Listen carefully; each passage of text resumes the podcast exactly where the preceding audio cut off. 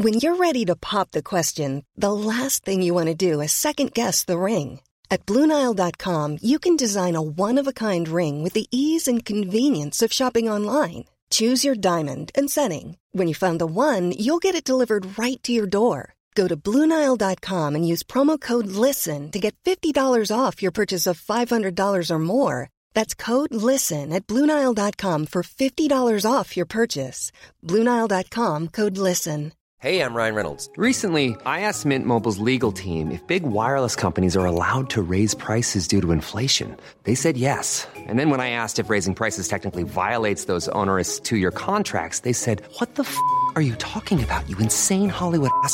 F- So to recap, we're cutting the price of Mint Unlimited from $30 a month to just $15 a month. Give it a try at mintmobile.com slash switch. $45 upfront for three months plus taxes and fees. Promo for new customers for limited time. Unlimited more than 40 gigabytes per month. Slows. Full terms at mintmobile.com.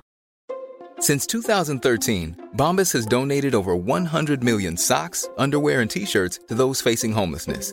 If we counted those on air, this ad would last over 1,157 days. But if we counted the time it takes to make a donation possible, it would take just a few clicks. Because every time you make a purchase, Bombas donates an item to someone who needs it. Go to bombas.com slash ACAST and use code ACAST for 20% off your first purchase. That's bombas.com slash ACAST, code ACAST. Veckans sponsor är Telia. Hos Telia samlar man mobil, bredband, IT-support, mobilväxel, allt som gör företagande enkelt. Och det är just det här att samla allt på ett ställe, att ha någon att vända sig till när det inte fungerar, det är Telia. Ett exempel på vad som inte är Telia, det är ju som när jag lyckas boka förmötet för en poddinspelning med Finansinspektionen till efter själva inspelningstillfället. Eller när jag här, här året var liksom, fick för mig att jag skulle börja springa, så jag är liksom ute och springer taggad, träffar en kompis som säger så här, du Jan, på måndag ska jag springa ett lopp. Och jag känner så här, ja men det låter inspirerande, så jag käkar pasta, jag byter om, tar mig ner till Malmö stadion för att göra en efteranmälan, står där i kön och sen så när jag liksom anmäler mig så tittar de på mig och säger så här, du Jan, vårhuset är bara till för kvinnor. Och eh, det var, det var typisk en situation som inte är Telia.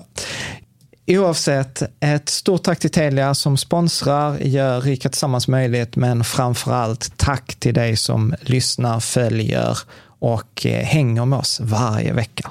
Men jag försöker att ha ett medvetet val i allting jag gör. Det har blivit mycket positiva sidoeffekter av att jag började med ekonomi faktiskt. Jag gick ner 20 kilo i vikt bland annat.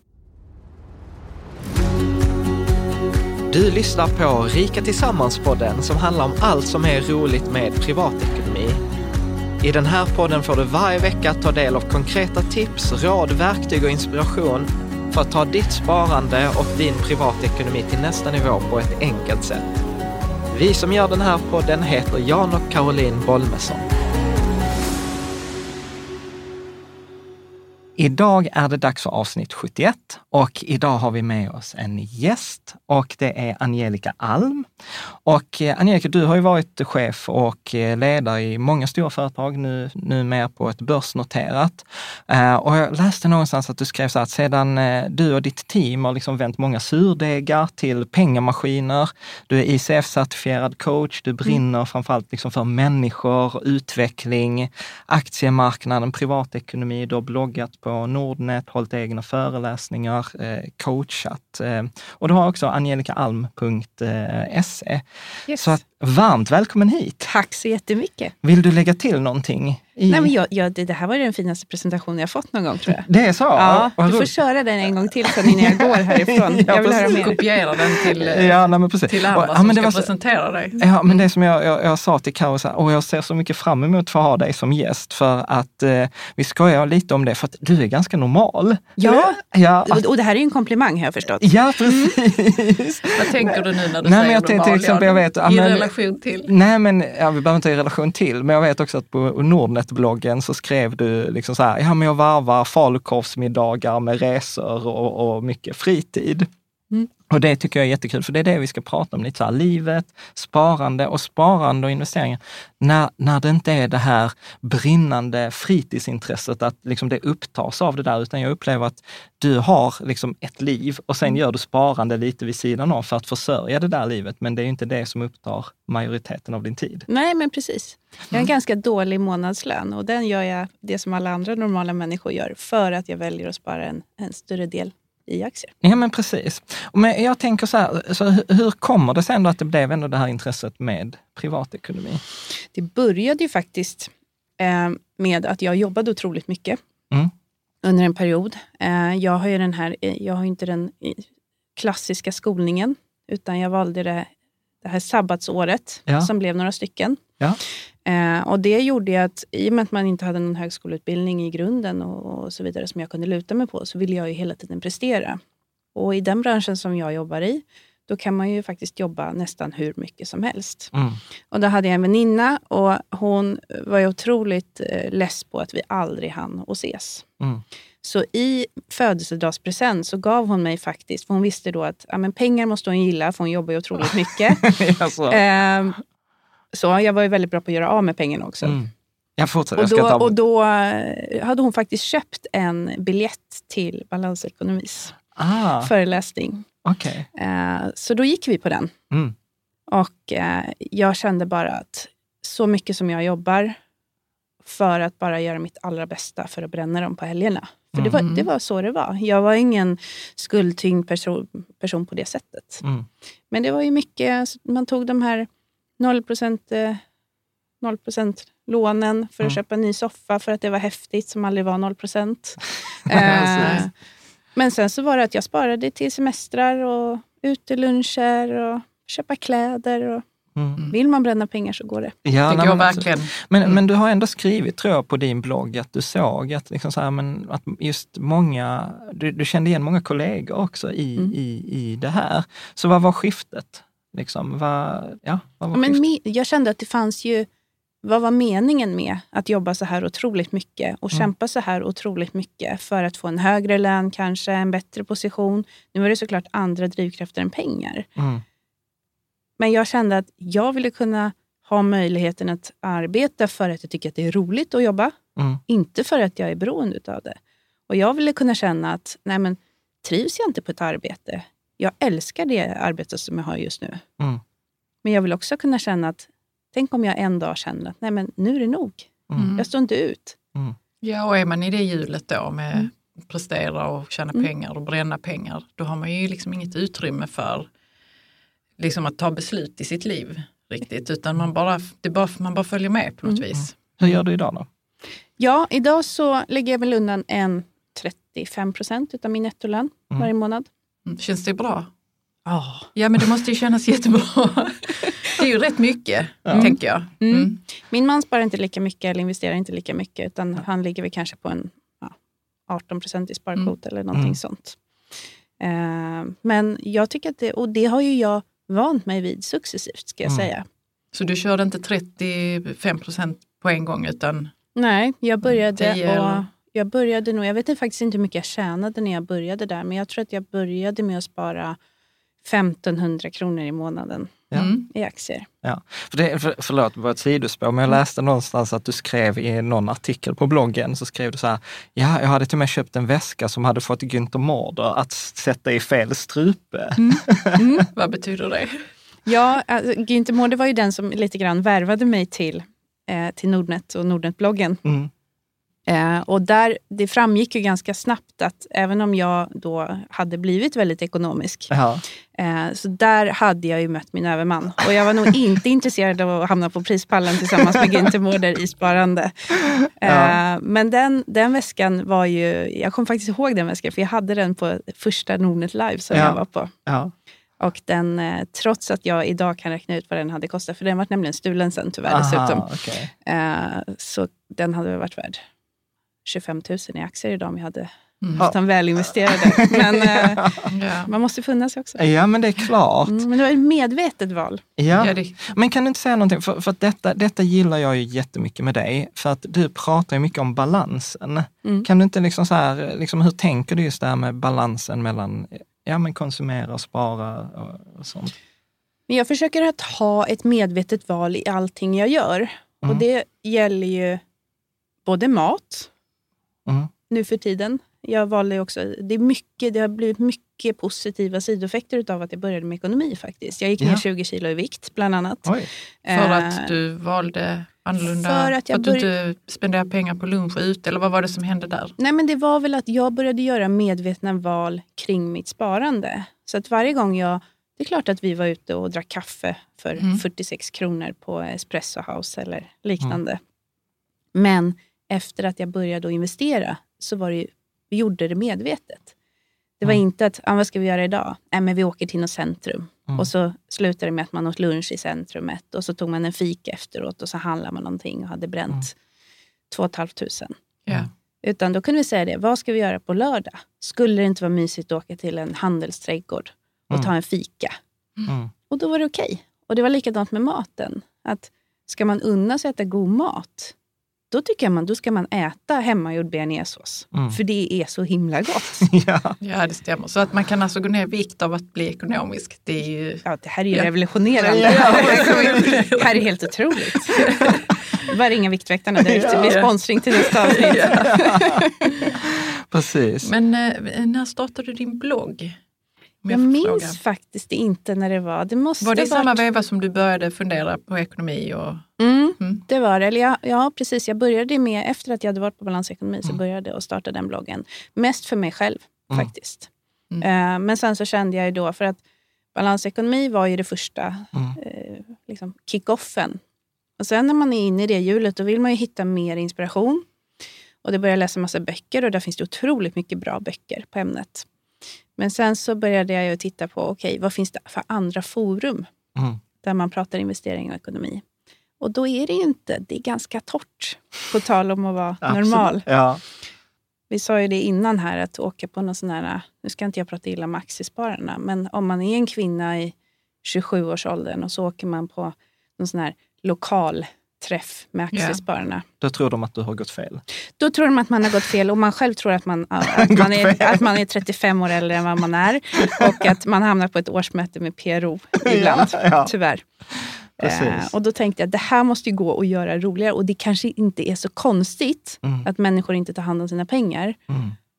När, det, när det är liksom måttstocken. Exakt. Men då, då började ju du föreläsa Mm. också. Eh, så vad föreläste du om?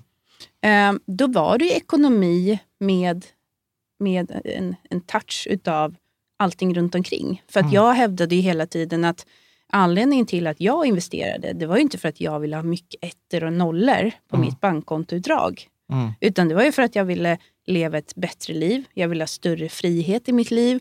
Jag ville kunna ha en, en passiv inkomst. Mm. Då gladde jag mig åt tanken på att tänk om jag med hjälp av avkastning av mina aktier varje år kan ha en gratis semesterresa. Mm. Det vore otroligt häftigt att veta att vad jag än gör Mm. så kommer jag kunna åka till Thailand, eller USA eller Maldiverna Mm. med hjälp av mina pengar. Och då var det ju det man skulle prata om. Ja, precis. Det är väl ofta det som människor också tycker är, är den roliga delen av ekonomi. Alltså, vissa gillar ettor och nollor på Mm. kontot. Det gör vi väl alla i viss mån. Men alltså när det gäller livet, Mm. hur man ska få råd till livet. Mm. Det är väl ändå det som vi går igång på Absolut. de flesta av oss. Va, va, vad såg du att det var de vanligaste misstagen som människor gör? Dels så var det att man gick ut för snabbt. Mm. Det vill säga, ränta på ränta är alltid sämst i början.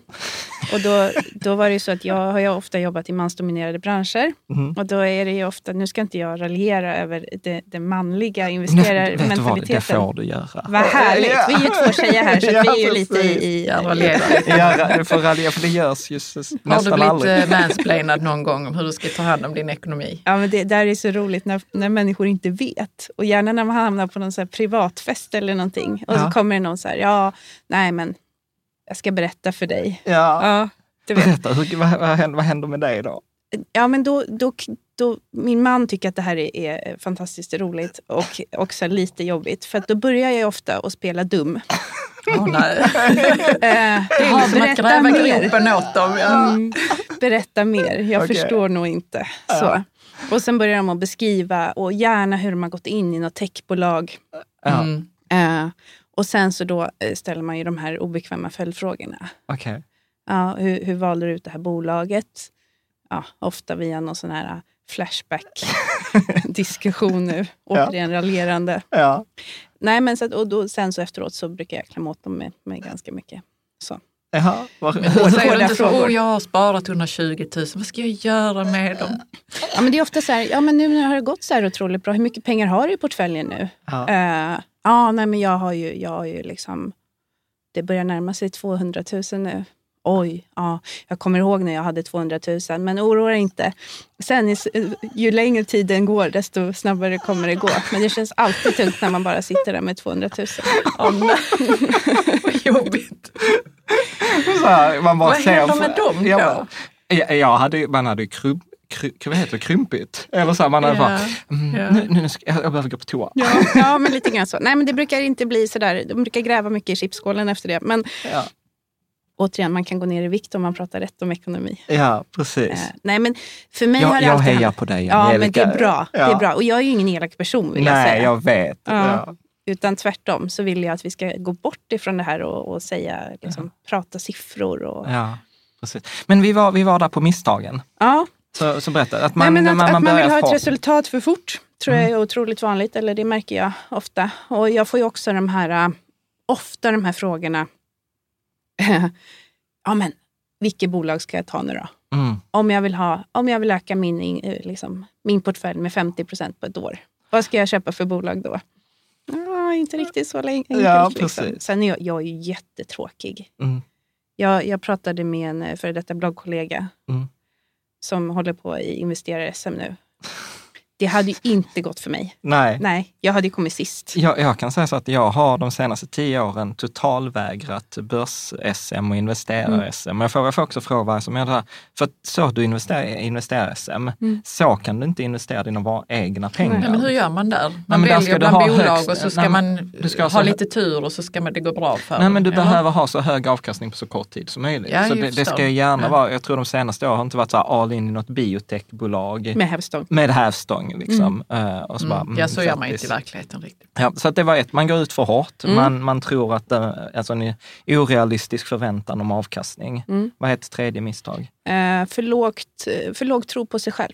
Okej, vad spännande. Säg, säg någonting mer om det. Ja, men min uppfattning, jag började ju där någonstans 2008 investera. Mm. Och då, då, de som var med på den tiden vet att då, det var ju inte helt Det var inte helt enkelt. Nej. precis. Så, så att, eh, ja. Eh, Och då tror jag att det är många som tänker att nej, men man måste ju vara, man måste jobba på en bank. Man Mm. måste ha en, en, eh, en kunskap Mm. kring det som du måste tillskansa dig via en högskoleutbildning eller någonting sånt. Och där Mm. kände jag att, ja, speciellt om man har otur att gå in i en period eller att man råkar köpa ett bolag som går riktigt illa. Mm. Och det är ju fördelen med att många faktiskt inte går in med stora belopp i början, utan då har man råd att göra de här misstagen. Mm.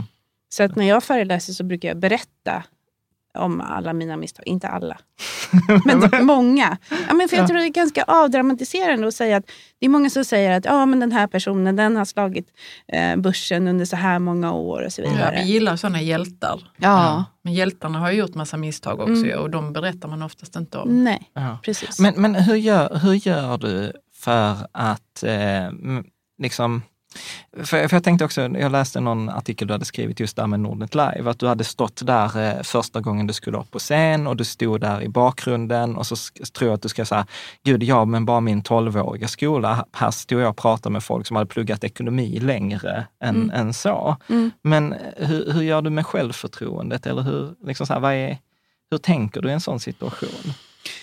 Ja, men, jag är nog, på det sättet är jag nog lite korkad, för jag har ju så svårt att förstå att jag inte kan. Det, det kanske är någonting som jag har fått med mig hemifrån, jag vet inte. Eh, utan om jag har bestämt mig för någonting Ja. så vill jag verkligen, verkligen testa det. Mm, Eh, om någon har lyckats övertyga mig om att ja, men det här kan du göra utan högskoleutbildning, mm, men läs de här, de här böckerna. mm, Och sen när du har läst de böckerna kanske du ska läsa de här fyra böckerna till mm, och gå på den här föreläsningen. Mm. Om jag tycker det låter vettigt, Ja. så. Det är Och också jag så kan man bygger exempel. sitt självförtroende. Mm. Sen efterhand så verkar det ju som att man kan klara vad som helst Mm. om man bara hittar rätt väg, eller hur? Mm.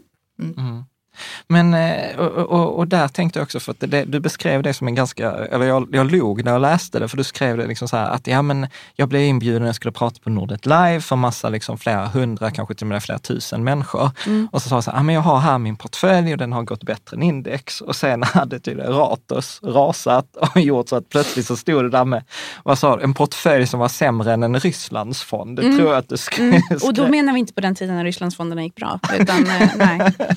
Det var ju katastrof. Det, var ju sämre än index. Ja.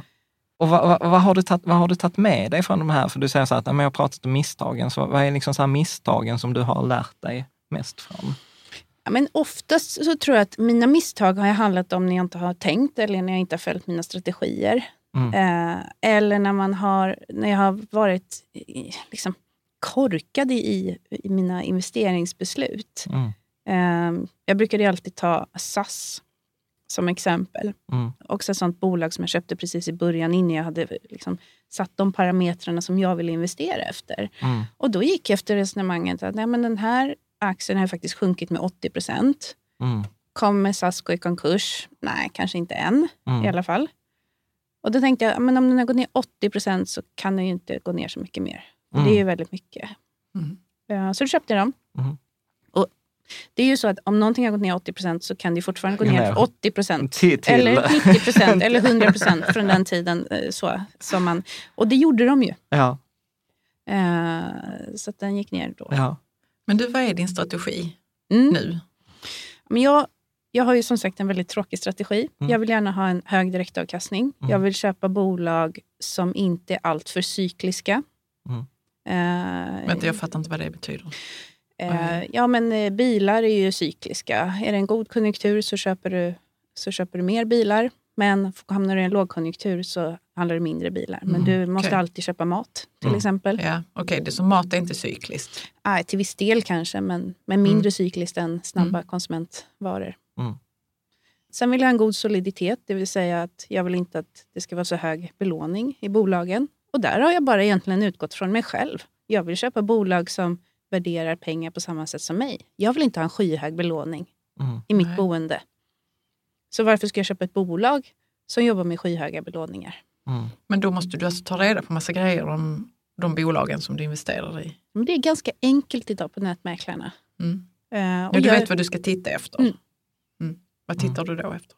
Ja, men då är det som sagt soliditet, direktavkastning, ja, hur stor vinst per aktie gör de? tittar jag också alltid på. P tal och sånt får du ju med i allting. Eh, Man vill inte betala för dyrt för Mm. ett bolag. Mm. Men det är ju sånt som har växt fram genom tiden, eller över tid, ska jag säga. Mm. Och sen är det lätt, har man ett bra bolag som har gått väldigt bra, så kan man faktiskt hitta synergier i, okej, varför tror jag att det här bolaget är så bra? Finns det Mm. något annat bolag? Och så börjar man titta i listor Mm. och så vidare. Mm. Mm. Okej, så man lär sig också Mm. Vad man ska titta på. Men, men nu har jag ju faktiskt tjuvkikat i din portfölj Mm. på, på Shareville. Mm. En av mina portföljer. En av dina portföljer, den, den som är publik Ja. har jag tittat i. Och, och det är ju där jag blir ändå så lite förvånad, för du har både fonder och aktier. Mm. Och ofta är det ju liksom att antingen eller. Mm. Eh, hur, hur tänker du där då? Men fonder, fonderna har jag köpt som ett månadssparande. Okej. För att jag kände att börsen, och det har ju varit fel historiskt, men jag kände för två år sedan så tyckte jag att börsen var otroligt övervärderad. Mm. Tycker det ännu mer nu, ska jag säga. Och då kände jag att nej, men jag, jag vill faktiskt spara lite pengar på hög Mm. för att kunna gå in om vi får en sättning i marknaden. Mm. Samtidigt så kände jag att nej, men i och med att jag investerar en ganska stor del av min inkomst varje månad Mm. så vill jag inte ligga helt likvid med de pengarna. Mm. Och då tänkte jag, ja, men då, då startar jag ett månadsspar Mm. i en fond. Mm. Eller i ett antal Men det, fonder. får jag utmana det där, där lite? Mm. Alltså så här, jag tror det var Lynch som sa så här, att ja, men mer pengar har förlorats i väntan på börskraschen än i själva börskraschen. Mm. Hur tänker du där? Ja, men jag tror att han har helt rätt. Mm. För, det, för det där, det där För dina pengar jobbar inte så som de skulle kunna nu. Nej, Mm. Om man nu tittar då att för två år sedan så trodde jag att vi hade ganska nära till en topp. Mm. Och sen så har vi sett att vi har ju faktiskt fortsatt en, en ändå relativt kraftig uppgång sen Mm. dess. Det, för det där är ju liksom, eh, nu driver jag ingen poäng, liksom, utan det där är min egen reflektion, för jag har också liksom sparat länge. Mm. Och jag har ju verkligen insett här, marknaden kan ju vara irrationell sjukt länge. Mm. Så att jag vet inte, här kanske jag gör fel, men jag har lite gett upp på Mm. det där. Att nej, alltså jag skiter i om det är högt eller lågt för att precis som du säger, det kan fortsätta det kan fortsätta upp eller så fortsätter det ner. Och det där får jag jättemycket kritik för. Ja, men nu är ju börsen eh, högt, högt värderad. Mm. Men, men jag tror att det handlar lite som du säger också, att ja, men vad, vad vill jag göra Mm. istället? Men hur vet man att bör- börsen är högt värderad egentligen? Hur vet man det? Är det för att man har varit med länge och sett liksom, hur den bara stiger och stiger? Ja, du kan Eller- börja svara. Ja, nej, men du, du ser ju hur, hur de stora hur aktierna ligger gentemot vad bolagen tjänar egentligen. Så kan man väl säga. Det där Att får de- du nog förklara du lite förklara mer. lite? Ja, men säg att ett, ett företag är värderat till 100 miljoner. Ja. Och de tjänar samma typ av pengar. Men ena dagen så kostar aktien 50 kronor. Och sen så nästa dag så kostar den 100 kronor. Fast egentligen har ingenting hänt med själva bolaget. Nej. Då säger Mm. man ju att aktien är högt värderad. Och Ja. ser man en sån trend generellt på marknaden, att det är många bolag som handlas till en dyrare peng Precis, än att, vad de gjorde innan. precis att förutsättningarna, bolaget Mm. är precis samma Mm. som det var för ett år sedan. De tjänar lika mycket, omsätter lika mycket, men hur kan de vara dubbelt så mycket värda just nu? Men kan de inte bara vara det? Eller vad är problemet egentligen? Ja, I en perfekt värld så vill man ju att ett, en aktie ska ju vara, den ska ju vara värd det, det som en företaget värd, mm, utav hur mycket mm, liksom, bolaget tjänar. Sen Mm. är det klart att man, man köper i aktier för att man på sikt förväntar sig att, att bolaget ska gå bättre. Och då bör ju också aktiekursen öka i värde. Eller, Mm. Och, och sen, sen skulle jag säga, mitt, mitt spontana är att, alltså tittar vi i USA, då har vi haft nio, jag tror vi har haft nio års uppgång Mm. faktiskt sen ja, men 2009. Ja. Alltså börsen har verkligen bara gått upp.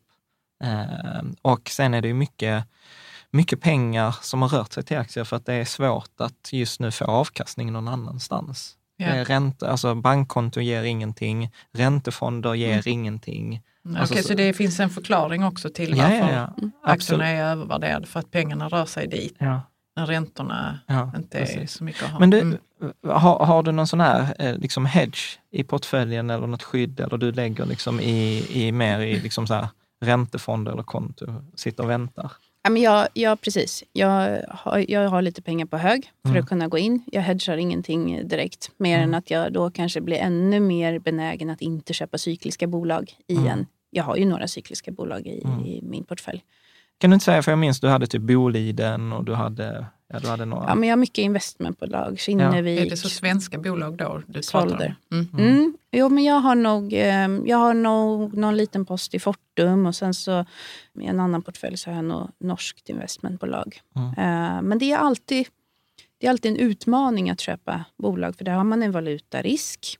Ja. Eh, och sen med utdelningar och sådana saker. Mm. Med skatter och allting sånt. Så att vi har Så ju, är det enklare också att hålla sig inom... Precis. Sen har vi mycket bra svenska bolag som också Ja. har en internationell touch. Så köper man ett bolag som verkar internationellt så får man ju ändå en exponering emot världsmarknaden. Ja. Jag, jag som är så här eh, globalfondsnörd, Mm. vad, är, vad är din invändning mot, eh, varför är det inte globalfonder? Jag, jag, jag tycker inte att du kan värdera om ett, en globalfond är rätt prissatt. Mm. Jag vill gärna gå in och kolla på topp 10 innehav och se att okej, är det här någonting som jag skulle kunna stå för? Mm. Och jag, jag tycker alltså global... Jag förstår inte. Mm. Det är för mycket svart låda. Ja, Ja. och det, då ska man lita på en sån här man som står och är, dryg på över köksskålen. Liksom. Och det vill inte jag. Så. Men du, hur har du lärt dig allt detta? För du har ju, jag tycker du har jättefin terminologi. Sättning i marknaden, det har jag aldrig hört. Men det låter, jag förstår att det är när den dyker. Eh, eller korrigerar sig. Men hur har du liksom skaffat dig den här kunskapen? Vad har du läst för någonting då till exempel? Oj, jag läser ju otroligt mycket böcker. Och det är inte, jag ska säga det att åtta av tio böcker som jag läser har ingenting med ekonomi att göra, utan det har att göra med personlig utveckling eller ledarskap eller eh, företagsdrift och, och så vidare. Men jag tror att du, du hämtar ju kunskap inom alla områden. Ja. Eh, så. Sen kan inte jag säga att en, en bok, så där. jag vet att den första boken som jag eh, läste som jag tyckte, fortfarande tycker är otroligt bra, det var Eh, Bodil Schäfer tror jag. Vägen till Eh, Ja, ekonomisk vi frihet. hemma. Ja, den tyckte jag var jättebra. Det var nog den första boken jag läste. Eh, och den var bra för den hade mjuka värden i sig också. Mm. Eh, den pratade inte bara om så. Så det är en sån bra börja med. bara. Ja. Men innan vi fortsätter där med böckerna så har jag ändå en fråga till. För du hade någon fond som hette så Strand förmögenhetsfond. Mm. Och jag tycker ändå så här, jag har ändå ganska bra koll på fonder i Sverige. Men den, den har jag helt flugit under radarn. Mm. Så how come? Ja, men den där var ju, jag var tvungen, jag har inte så jättemycket pengar i den. Men Ja. jag, ibland så när man träffar inspirerande människor på någon Ja. sån här föreläsning eller Ja. någonting. Och just i det här fallet så var det faktiskt en, en utav de eh, som förvaltar fonder som jag Okej. träffade på en, eh, en sån Över chipskålen. Ja, nej, nej, nej men precis. Men där var det gången. extremt liksom, vettigt. Ja, Och, så. och då är det vissa människor vill man investera i. ja, ja. Precis. Ja, men jag känner igen... Ja, men, Men ska man det? Alltså, ja, precis. När det är en, en vettig människa och det är ett bolag så, ska man, är, ska man investera då? Liksom? Ja, men lite. Det blir Mm. ju lite som att köpa en, liksom, en, en trisslott i en person. nej, men, nej, men lite så. Det är klart att det finns ju människor som är otroligt duktiga på det de gör, men som Ja. inte kan prata för sig. Och sen Mm. finns det människor som, som inte alls åstadkommer speciellt mycket. Men är väldigt duktiga på att prata. Precis. Får ni får bedöma vilken eh, kategori jag tillhör sen. Men, men eh, i det fallet så ja, men jag tycker att det är roligt att följa människor som Mm. inspirerar mig på olika sätt. Mm. Eh, och just det här fallet så är det inte så att det här är en offentlig person eller en Mm. person som har en eh, Twitter eller någonting Mm. sånt. Och då kan jag tycka att det är ganska roligt att lägga in en, en liten summa. Ja. Men, det, men det där är ju jättespännande att du säger, för, för jag har faktiskt tänkt på det där själv, att jag har också ganska eh, strikta regler för hur jag placerar mina pengar. Men sen ibland när jag träffar någon sån här person, senast nu förra veckan så träffade jag en vd på ett litet, litet investment, börsnoterat investmentbolag, men de är typ på First North. Och, och det är jag bara så här, alltså gud, alltså jag kommer lägga in pengar här i detta för, alltså det är så här, alltså all logik bara försvann rakt ut genom fönstret. Och sen, var, sen gav jag mig själv så här 14 dagar. Du, så här, ja, nu gör du ingenting Men på 14 varför var, var de så trevliga? Nej, Eller vad var det som hände där? Nej, men det, det, liksom så här, allt lät, det lät logiskt, det var sunt förnuft. Jag fattade verkligen. Jag fattade också vad marknaden har missförstått kring bolaget eh, och hela där. Och, och, så, och så blev det liksom så här att nej, men detta vill jag sätta in, in pengar på. Och så kom jag att jag bara noterade så, gud nu går jag emot varenda, varenda regel jag har sa- satt upp. Men, men jag gissar att det där handlar väl om kanske lite det där med att leva också. Mm, Att, ha, exakt. att, ha, att ha lite roligt. Du, du är också en av få som har tagit fram så här statistik för så här sannolikheten för att man dör nästkommande år. Vad har du tagit fram? Nej, men jag tror jag läste någon bok. Det är inte jag som har tagit fram den. Det är någon Nej, annan nej, som får men, nej, men precis. Ja, precis. Nej, men du, du nämnde ändå den och jag, jag log lite för jag är, jag är precis likadan. Och, och, och då pratade ju mycket, eh, den artikeln handlade om balansen mellan att leva nu och i, i framtiden. Mm. Där, där jag också tror att du hade varit i samtal med någon, ah, men jag ska spara till pensionen. Eller tvärtom också, du hade haft någon föreläsare som sa så här, nej men lönt, man vet ju ändå inte om man lever imorgon. Nej. Det är ofta det argumentet man får. Pratar man med människor som inte investerar, Mm. då säger de så här, men gud, köp den där vattenskoten nu eller eh, gör det där. Mm. Köp det där feta huset, för imorgon kanske du dör. Eh, och det är klart, det kan man ju göra. Mm. Eh, men samtidigt så, jag har alltid bemött det som att, ja men skulle det vara så att jag får en livshotande sjukdom imorgon, Mm. eh, så kanske det är värt att vi faktiskt kan använda de pengarna som vi har till att min man kan gå ner i tid. Mm. Ja. För att ta hand om vårt gemensamma barn. Mm. Eller så kanske det är så att om jag dör i en bilolycka på väg härifrån, Mm. så är det i alla fall så att min man inte behöver vara orolig för att kunna bo kvar i huset eller Mm. eh, att han ska kunna överleva eller att, Mm. att de måste flytta. För det är nog ganska hårt nog Mm. Ja, att, förlora en förälder än Mm. att också behöva riva upp hela sitt liv. Mm. Så att för mig har det inte varit... Nej, det är ett konstigt argument. Köp vattenskoter nu för du vet inte om du lever imorgon. Nej, men lite Medan grann så. Om jag sparar pengarna så finns det ju utrymme för mina mm. Mm. Men, men hur, hur gör du för att få den där eh, balansen?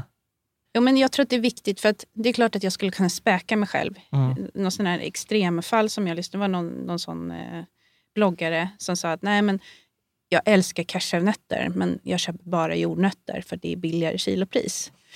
Eh, och, och det, det funkar inte för mig. Då äter Ja. jag hellre cashewnötter Ja. liksom en gång i månaden Ja. och verkligen njuter än att stå där varje vecka och köpa den här påsen med jordnötter och, så Och tråna, tråna efter cashewnötspåsen. Men har du någon gång eh, tittat åt det hållet? Om jag skulle späka mig själv, hur mycket skulle jag spara då? Ja, men jag, I någon mål så är det klart att man väljer bort vissa saker. Det är klart att jag jättegärna alltid skulle äta lunch ute. Men jag, jag gör ju det ganska sällan nu och kan jag så tar jag alltid med mig matlåda. Och då är det ju då är det inte fokus på upplevelsen. Nej. Utan då är det, Nej, men då är det kanske, som du var inne på innan, det här med medvetna eh, val. Mm. Men, men hur resonerar du kring det där med medvetna val? Hur går liksom tankeprocessen? Nej, men jag, som sagt, går jag ut och äter middag på restaurang Mm. Så går jag hellre på en, en restaurang eller att vi gör ett, att det är någonting, antingen en upplevelse. Ja, Ja. eh, antingen att det är en upplevelse att vi gör det som en familjeaktivitet eller att det är en, en kulinarisk upplevelse på det Mm. sättet. Och då tycker jag att ja, men då är det okej att betala för det, för då får man någonting extra. Mm. Sen är det så, min man, jag har ju turen att ha en man som är otroligt duktig på att laga mat. Mm. Så många gånger så är det ju, blir det bättre mat för oss att äta hemma Mm. än vad det blir på en... Restaurang, Mm. Mm, Mm. Absolut, så är det ju. Jag, tänkte också så här, eh, apropå balansen, så, så skrev du också i en presentation av dig själv, så här, men jag har stora och tydliga drömmar. Vad Vill du dela med dig? Ja, Så- ja absolut. Ja, men jag älskar att resa och det är någonting som vi gärna lägger pengar på fortfarande. Eh, sen försöker vi hitta det billigaste alternativet. Mm. Men vi har nog blivit lite mer bekväma. Att om man när man var 23 kunde bo på någon sån här Hostel. hostel någonstans. Nej, det är inte så. Men vi bokar väldigt sällan charterresor. Ja. Nu ska vi åka med, med min mans släkt i, till Kanarieöarna i februari och alla har bokat charter utom vi som Ja. har bokat hotellet eh, på sidan om, eh, flyget på sidan om och, och så säger de, "Ha, när åker ni? Ja, men vi åker på lördagen. Ja. Ja, men där, då går inga flyg. Jo, det gör det. Det Ja. gör faktiskt det. Ja. Ja. Men blir det billigare då? Ja, det blir billigare. Mm. Och det kollar vi såklart. Ja. Ja, Eh. vi har nog aldrig åkt på charter, eller? Har vi det? Nej, jag har gjort Inte det någon. Nej, nej, Mm. nej, precis. Det är väl som du säger, så man Mm. blir ju be bekväm. Mm. Det är vissa som har, jag, jag har flugit med Ryanair en gång och jag Mm. lovade mig själv när jag gick av det flyget, aldrig mer ska jag göra nej, om nej, det här. Så, så mycket är det inte värt att nej, spara. nej, precis. Nej, Eh. men så att, nej, men så att jag drömmer ju om att en gång ha någon lägenhet eller något hus eller så i södra Europa. Mm. Eh, jag tror att jag är en person som är, är gjord för att arbeta, så jag har svårt Mm. att se att jag kommer sluta arbeta helt. Ja. Men Ingen kanske, sån här eh, gå i pension innan 40. Nej, alltså då får jag ångestattacker bara jag tänker på det. Nej, nej, nej, nej. Jag fattar inte grejen här med att... eh, vad- Men varför, Nej, varför vi skrattar för varför det. är man gjord för det här? Alltså är vi gjorda för ett arbete? Det kan man ju fråga sig egentligen. Vi vill ju ha projekt som är meningsfulla för oss. Men det tror jag också. Det tror jag. Ja. Mm. Ja, men, och det, Och det- tror jag. Och det är inte alltid det är avlönat kanske. Nej, precis. Men det, jobba i den, det tror jag. Mm. Det vill jag nog. Men jag, men jag tänkte bara kvar, för att det är inte så många man kan prata där just med medvetna val. Eh, men tänker du så här, liksom så här, men är detta en utgift som kommer ge mig energi eller är detta en utgift som kommer ge mig en upplevelse? Eller är det liksom den typen av frågor? Mm. Jag läste i Dalai Lamas bok. Då, sa han ju, då skrev han i den att man ska alltid tänka lycka eller njutning. Aha. Och var det njutning så skulle man försöka dra ner på det. Men var det lycka förenat med det eh, så skulle man då Jaså. go for it. Lite grann så. Och vad, vad var förlåt, nu, här, vi det, har nog nu, den boken hemma, John. ja, jag tror vi också har, jag, har också, jag har sett det. Men där, fin, men där finns vissa böcker som jag, som jag har konstaterat så här, ah, jag är tydligen inte redo för denna boken och det där är nog en av dem. Men jag eh, tyckte det var fint sagt faktiskt. Det där, Men, men eh, förlåt, för mig som är lite dum då. Så, vad, Vad är skillnaden? Nej, men om man tänker att en lycka, det är ju någonting, en känsla som någonstans består. Om man reser någonstans till exempel så får man ju med sig minnen. Kommer Ja. ihåg när vi åkte eh, till det här landet och eh, vi fick träffa, eller göra, liksom uppleva den här kulturen. Och, Ja. och Man kanske har då eh, barn som pratar om att Åh, när vi hoppade i vågorna i havet och så vidare. Då hävdar jag att ah, men då är det lycka. När man Ja. tänker tillbaka på det Ja, efteråt och bara känner att det här var bra ja. då är det lycka. Medan njutning är ju den här, Kortvariga åh kanske. gud, fredag klockan 18.30 och så ska man laga mat också. Ja. Nej, vi köper pizza. ja. Det är gott. Mm. Nej, men jag, fattar, jag tror jag fattar. Jag såg faktiskt nu när du säger det, så såg jag eh, någon så här definition som var så här att lycka är minnen man skapar tillsammans med andra. Mm.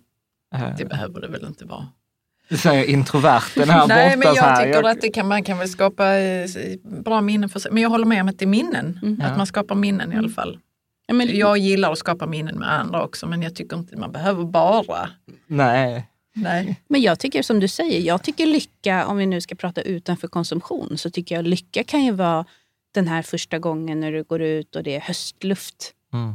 Och man bara den här klara, fantastiska luften som man bara får i ett, ett nordligt land. Mm. Det tycker jag kan vara, vara lycka. Men Ja. nu, nu, nu kommer ju hälften av läsarna tycka att vi har spårat ut här och bara så här, när bytte detta till Lyckopodden? men, När vi men, börjar prata om Dalai Lama, Ja, det var då det spårade ut. Detta har jättemycket med ekonomi att ja men det är klart det har, men det är klart att pengar är ju bara ett verktyg. Viktväktarna och Dalai Lama. Ja, precis. Men, eh, men är det inte så, för det har jag tänkt många gånger, att många av de grejerna som, som betyder något, eller som är kanske lycka, är ju dessutom gratis. Alltså faktiskt, ja, men lite så här tid tillsammans, som du säger, en promenad eller en Mm. morgon. Eller jag, jag kan ju uppskatta det här när det har regnat, Mm. det här liksom fuktiga. Mm. Mm. Så, så vad, vad skulle du säga är rikedom för dig? Nej, men rikedom är ju att fylla sitt liv med, med saker som ger en, en lycka Mm. eh, på olika sätt.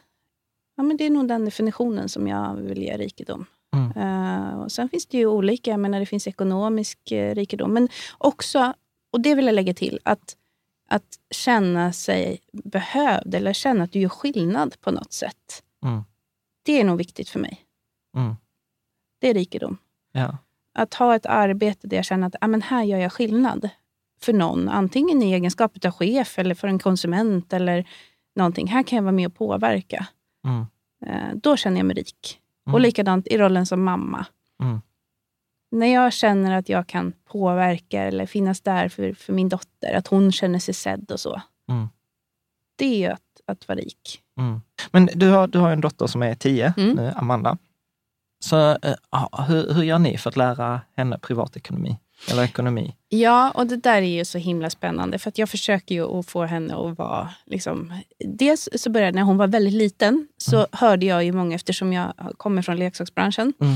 så kunde jag höra många konsumenter säga till barnen att nej men vi har inte råd. Mm. Och sen så gick de in och så köpte de mat eller Mm. ja, i bästa fall i någon annan affär direkt efteråt. Och det där tänkte jag så här, nej men jag ska, jag ska aldrig säga till henne att vi inte har råd. Mm. Och det har jag hållit nog, till 99 procent i alla fall. Alltså det blir ju mycket svårare, för då behöver man ju säga att man inte prioriterar det. Eller Precis. liksom så att, så För att det- man inte vill köpa leksaker. Ja, precis. Ja, nej men, och då, och, men det går ändå hyfsat bra att säga det att nej men, vi väljer att inte köpa slime Mm. eh, för 200 kronor den här månaden. För att jag tycker att det är roligare om du och jag kan åka ut och, och fika i skogen. Mm. Eller jag tycker att det är roligare att gå på bio med dig. Förstår hon att det är så antingen eller? eller, Ja. eller förklar, hur förklarar du det? Nej, liksom? men, och jag tycker att från att hon var fyra fem där så har det gått ganska bra att förklara. Eh, så att hon förstår. Ja. Nej, men det där är roligt för, för att eh, när, när jag och Charlie skrev boken så var det faktiskt en av de grejerna som barnpsykologen sa så här, ljug inte för barnen. Mm. För det blir ju så här att du vill ju inte att dina barn ska ljuga. Och det Mm. säger ju alla föräldrar. Och sen så säger jag så här, ah, men jag har inte pengar med mig eller jag har Mm. inte pengar. Så bara så här, alltså det där är ju, precis som du säger, så himla uppenbar Mm. lögn. Mm. Eh, men eh, gör du liksom någonting annat? Med? Nej, och nu är hon ju tio, så nu kan man ju börja prata lite mer om sådär att, ja men vad skulle du vilja investera i? Mm. För någon, Berättar du liksom. om hur du själv gör? Att du köper aktier och så? Ja, men det Förklara vet vad det är ju. för någonting. Mm. Ja, hon är inte jätteimponerad utan det är inte Barn är aldrig imponerade av sina är- föräldrar. Precis. Det, är- det, det är ju så som när Freja kommer när vi kör månadens aktie, så bara, ah nej pappa. Mm. Ja. Nej, nej hon är, jag är inte där i det på hetast på listan, kanske utav coolaste människorna på jorden. Men, men däremot så pratar jag mycket om vad jag investerar i Ja. till henne. Ja. Så. Eh, och jag har även försökt att berätta för att, ja men okej, eh, vad vill du investera i? Och då är hon ju sådär, ja men vad finns det? Och då Ja. finns det ju faktiskt bolag som man för, kan förklara Ja. på ett ganska bra sätt. Ja. Så. Ja, men precis. Hon vill köpa aktier i H&M nu, men jag är inte riktigt, eh, Du är inte riktigt där. såld på den idén. Vi gjorde, vi gjorde faktiskt så vi köpte H&M till, Ja. eh, till Freja. Men var det hennes eget val? Eller? Ja, det var Frejas val. Hon ville ha Sa H&M. du inte så Zalando istället? Eller Mm, så, så det nej, nej, men det var ju när vi var på H&M. Vi hade precis varit och handlat fjärilsbyxorna. Ja, Då okej. Mm. ville hon ha H&M. Så jag, jag tröstar mig, jag vet inte, här kanske jag kisar, men jag tröstar mig med att då säger jag så här, det är ett pedagogiskt syfte Ja, att vi köper H&M, det det är är inte det. ett ekonomiskt. Så tänker Du betalar för att hon ska få en insikt. Ja, ja eh, precis. Men, men det där är ju också roligt, för att en historia som när vi var ute och käkade middag för, för några månader sedan, så kommer jag ihåg att du berättade också en ganska rolig upplevelse från när du var, när du var barn. Mm. Apropå detta vad vi, vad vi får med oss från våra föräldrar. Mm. Kan, du inte, kan du inte dela med dig där? Ja, nej men jag hade ingen... eh, Jag, jag växte ju inte upp med, med föräldrar som investerade eller någonting. Vilket gjorde att eh, jag, jag visste ju såklart att det fanns, men, Mm. men det, var inte, det var inte naturligt i vår familj. Nu är det det, ska jag säga. Och även för mina föräldrar. Är så? Ja, ja, de började efter mig. Wow! Mm, det kan vi ta senare. Men, Ja. men hur som helst då. Eh, min mamma jobbar som barnskötare. Mm. Och min pappa jobbade på ett tryckeri eh, som produktionschef. Mm. Eh, och, jobbade dessutom natt då, så han hade väl massa tillägg och sådär. Mm. Vilket gjorde att min pappa tjänade ju alltid mycket mer pengar Mm. än vad min mamma gjorde. Och eh, pappa var väl generös och det var, har aldrig varit någon prestige i det där. Men jag tror att mamma tyckte att det var otroligt jobbigt att hela tiden behöva gå till pappa och säga, ah, men kan jag få pengar till det här eller någonting. Mm. Eh, och så minns jag, vid- och det, här, det är så här jag minns det, så Ja, att jag får väl, refer- min mamma får väl liksom dementera det här. Eh, men vi bodde i ett hus eh, och så vet jag att mamma och pappa hade bråkat. Mm. Eh, och jag var på gaven av huset. Jag minns exakt, det var väldigt tydligt. Okej. Eh, och så stolpar min mamma ut då, utomhus. Eh, och så säger hon då, och jag ser ju på henne att hon, hon är arg, liksom. hon har Ja. bråkat med pappa. Och så säger hon till mig att eh, Angelica, nu vill jag att du lyssnar Ja. väldigt noga.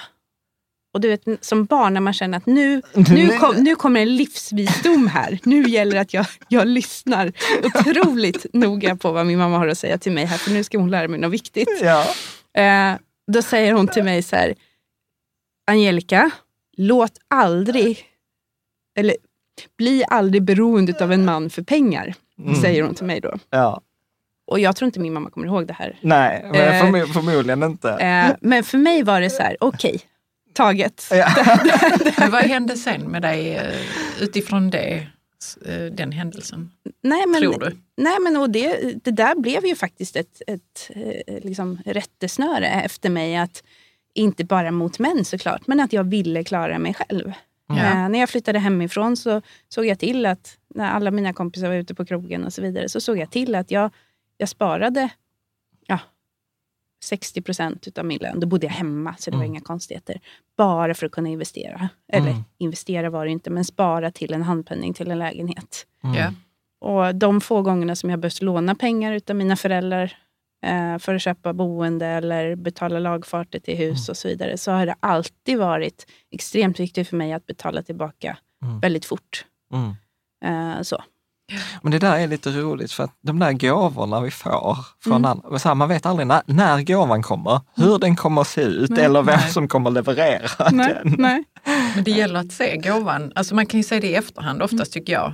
Mm. Ah, det var det som hände.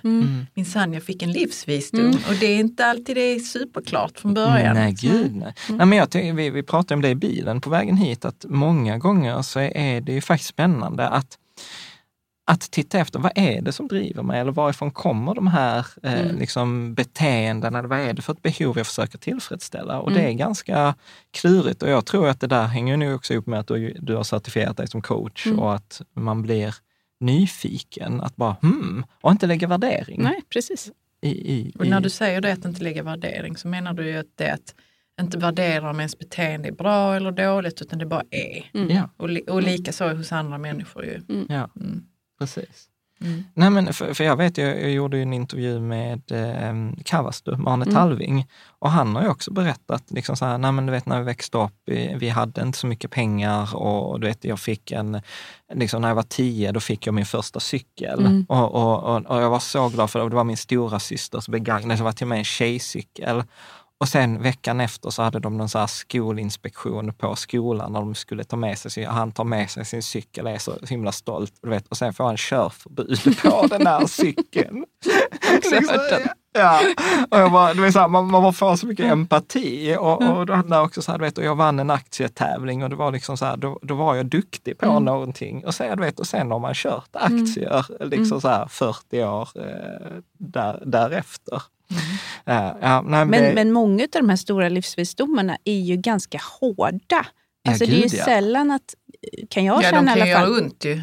Ja, och det är sällan det är någon sån här rosa skimmer runt de stora livsvisdomarna kan jag känna. Utan ofta är det ju att när du ligger på backen och det gör lite ont. ja. Ja. Så. Ja, precis. Ja, men det, är- där, kommer ju min fördom. För att du vet, ibland träffar jag människor som säger, ah, men du vet, jag älskar coaching och personlig utveckling. Jag är så här, jag har gjort personlig utveckling, jag hatar det. Det är liksom så här, man, man slår sig, man trillar på knäna och, och, och dessutom, Ja, man får syn på sig man själv. får syn på sig Om själv. man, Och- tyck, om man tycker saker om sig själv. Eller, Ja. mm. Och för mig är det ofta faktiskt förknippat med en sorg. Att, att eh, jag inser grejer om mig själv och hur jag har, ja, så här, vet, nu kan vi skratta åt det, men, men ett, ett långt tag så trodde jag ju på allvar att Caroline är mycket mer eh, känslomänniska än vad jag är. Och jag var så här, ja men känslomänniskor har bara inte levlat till logisk rationell.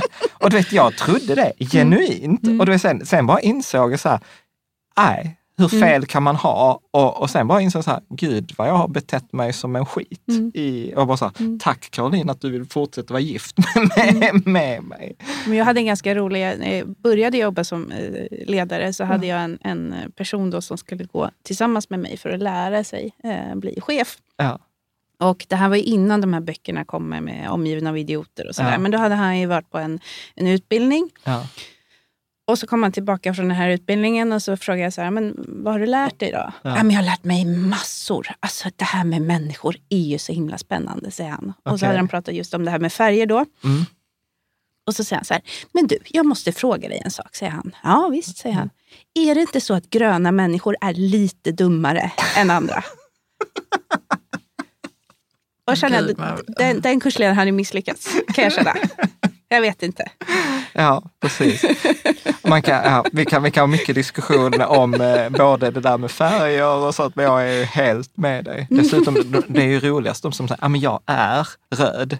Och sen så ska vi liksom så här, vi andra bara förhålla oss till det där som att, ja men du vet, jag är röd, du vet, det betyder att jag är skitstövel. Ja, ja. Liksom. Det står ju här. Ja men precis. Jag har gjort ett test, där står det att jag är skitstövel. Ja, sorry. Är de det? Röda? Nej men de kan... Alltså nu har jag inte läst den boken ordentligt Nej, men och jag har bläddrat i den och, ja. ja. och, och stör mig alltid när någon kommer och säger att jag är så blå. Liksom. Eller "N- den personen är blå. Och så Mm. tänker jag, så, jag, jag vet inte vad du menar. Ja. Beskriv vad du menar för Ja. någonting. Nej men man är ju, alltså det, det är så här, man är ju inte sin färg. Eller man är ju inte sin person. Man kan är, ju... man, Man kan ju man kategoriserar människor i färger. ja, och så blir det enkelt och så tror man att där finns lite fler nivåer. Men det skulle vi... Jag tror vi, vi skulle kunna ta ett avsnitt och prata om Ja, ledarskap. bara eh, ledarskap. ledarskap och, och liksom skillnad på chef och, och liksom vad, vad gott ledarskap är. Så vi ska ju börja avrunda. Eh, men jag tänker, jag hade några frågor. Så här, hur gör ni med veckopeng med Amanda? Mm. Hon, har, hon får veckopeng. Mm. Eh, och eh, hon är ju faktiskt väldigt bra på att spara. Hon är Okej. otroligt snål. Hon på gott och ont kanske. Ja. Precis. Så det blir roligt att intervjua henne så här om 20 år. Så här, vad, vad är livsvisdomen för mamma? Mm, exakt. Eh, och för att, hon, att liksom bonusen då, det vill säga veckopengen ska trilla ut, så finns ett grundkrav att hon städar sitt rum. Men det är också viktigt för oss att berätta att det inte är en, en lön för att hon städar sitt rum. Men Mm. däremot så faller den inte ut om hon inte städar sitt rum. Mm. Ja. Ehm, så. Så, för jag, ja, men jag vill inte belöna någonting som jag tycker är självklart. Mm. Precis, så att det är typ som en gate. Mm. Liksom att, ja, ja. Eh, sparar ni till henne? Det gör vi. Vet hon om det? Ja, det vet hon. Okej. Eh, ibland frågar hon om eh, hon är rik. Ja. Och då brukar jag säga att det beror på vad man eh, jämför med.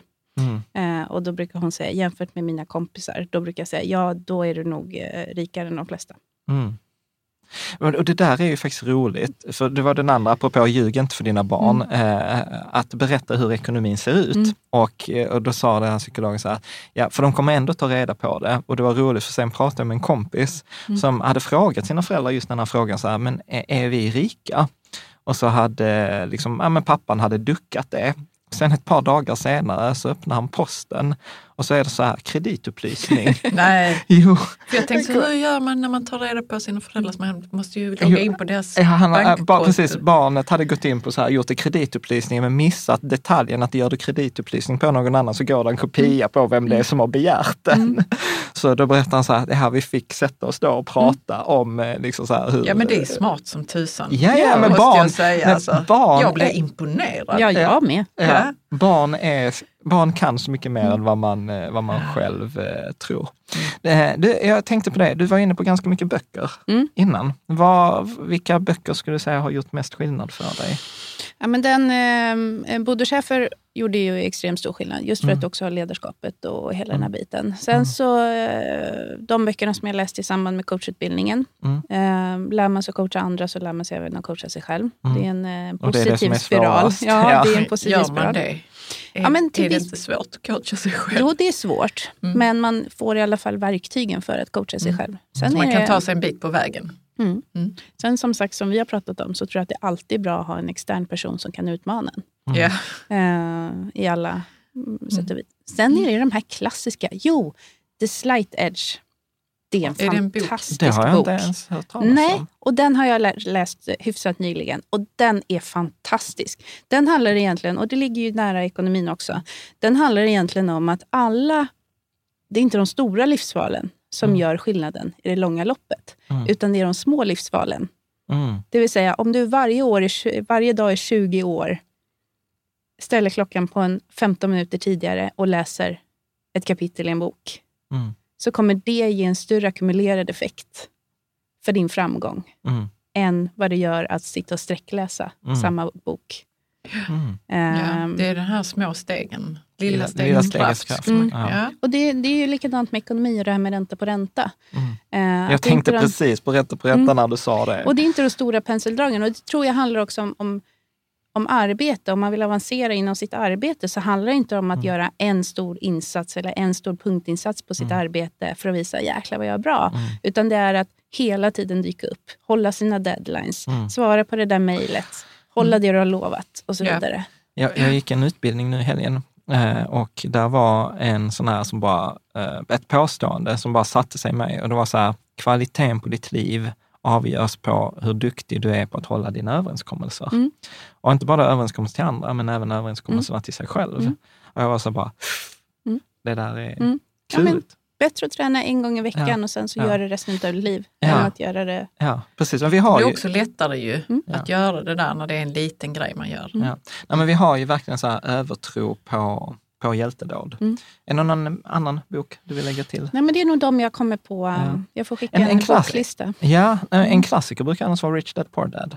Har Ja, läst den? ja, det har jag gjort.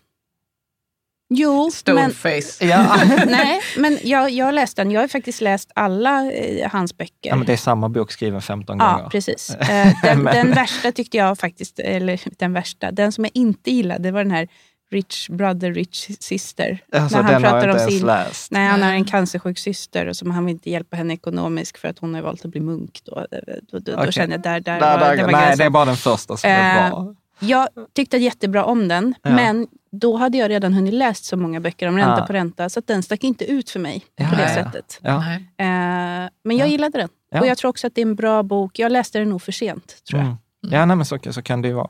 Eh, så här, jag, jag, nu kommer jag ställa en fråga jag hatar få själv. Eh, men om du skulle så här, till någon som lyssnar, så här, apropå de här små grejerna, vilka är de viktigaste små grejerna att få rätt på? Ja, men framförallt så tror jag riktning i Mm. livet är ju extremt viktigt. För det är många som säger som inte vet vad de har för drömmar. De vet inte vad de vill göra. De vet inte Mm. vad de har för... Och, och de kan inte sätta sig in i... Om jag fick 10 miljoner på banken imorgon, Mm. tjoff, pang. Vad skulle jag göra i mitt liv då? Mm. Och sen kan de inte omformulera det då. Att, nej, men, sannolikheten att vinna på Lotto idag i Sverige, alltså, det, är bet- det är större risk att bli träffad av blixten Ja, Och ändå är inte marknaden för liksom, personliga åskledare är inte jättestor på, på svensk marknad. Men vi lägger ett antal miljoner. åskledare. Ja, kanske en affärsidé för dig. Ja. Men där tänker jag så här, att där måste man kunna omvandla det till ett så stort driv och ett Ja. så stort måste. Ja. Så att man är beredd att göra det som krävs. Mm. Även om det är små saker, hålla i det. Mm. Så att, att, jag menar, att, att fundera på sitt varför. Mm. Så det är nummer ett. Mm. Nummer två. Ja, men som sagt, hellre gå ut, hellre gå ut långsamt Mm. och lära sig av sina misstag. Och det gäller ju allt, inte Mm. bara ekonomi, skulle Mm. jag säga. Men va, alltså, våga tro på att det här är rätt strategi. Mm. För det är så lätt att ge upp när det går åt skogen. Och det går ju åt skogen. Mm. Jämt, hela tiden går det åt skogen. Ja. Flera gånger. Ja. Så. Men det är ju inte... Ja, det finns ju någon sån här lång citat att liksom, segraren är ju inte den som hela tiden liksom står på prispallen. Segraren Nej. är den som hamnar i smutsen, som reser sig upp, dammar av sig, fortsätter Ja. gå, som ramlar igen. Ja. Det är då man kommer till toppen. Ja. ja, absolut. absolut. Och den tredje? Oh, tredje. Ja, men man måste ha roligt under tiden. Det får bli den. Den var Ja. lite sån. Men, nej, men, det är men, kul. men jag tror att det är viktigare än man tror. Mm. Alltså, så För här, annars ger man väl upp kanske. Ja, gud ja, absolut. Eh, Jag ska bara ge en kort reflektion. Jag är så inspirerad av den här utbildningen jag gjorde i helgen. Eh, Där var också, vi pratade om det här med failure, eh, alltså misslyckas. Och det var faktiskt en rätt, an, an, kursledaren gav ett lite annat exempel. Han sa så här, han använde exempel så här att vi män är ju alltid så rädda att gå och be om en dejt. Liksom för att vi ska bli, liksom, få det där nejet. Och han säger så här att egentligen finns det ju inget misslyckande. För att om du får ett nej, du har ju precis samma läge som du hade innan du fick nejet. Så failure är ju egentligen bara så här, återgång till det som har varit. Mm. Eh, och då, då får man säga, gud jag har inte riktigt tänkt på att, att det är så. Nej. Vilket- Jag har ju en kollega som säger att han har ju aldrig fått ett nej på krogen. Han, han har ju bara fått ett inte just nu. Så att jag vet inte. Ja, men är man ser liksom- på det, ja. Mm. Du, är, är det någon fråga du önskar att vi hade ställt? Nej, jag tror att ni har fått med det mesta. Ja, du, ett fantastiskt stort tack Angelica. Tack. Att du ville vara med och jag, jag känner ju så att det är massor av saker, framförallt det här med ledarskap och människor, utveckling och växt som vi inte har berört alls. Nej. Så att jag tänker att du kanske är sugen att komma tillbaka. Ja, men jag kommer jättegärna tillbaka. Ja, vad roligt. Mm. Tack så mycket för idag. Tack själva hörni, båda två.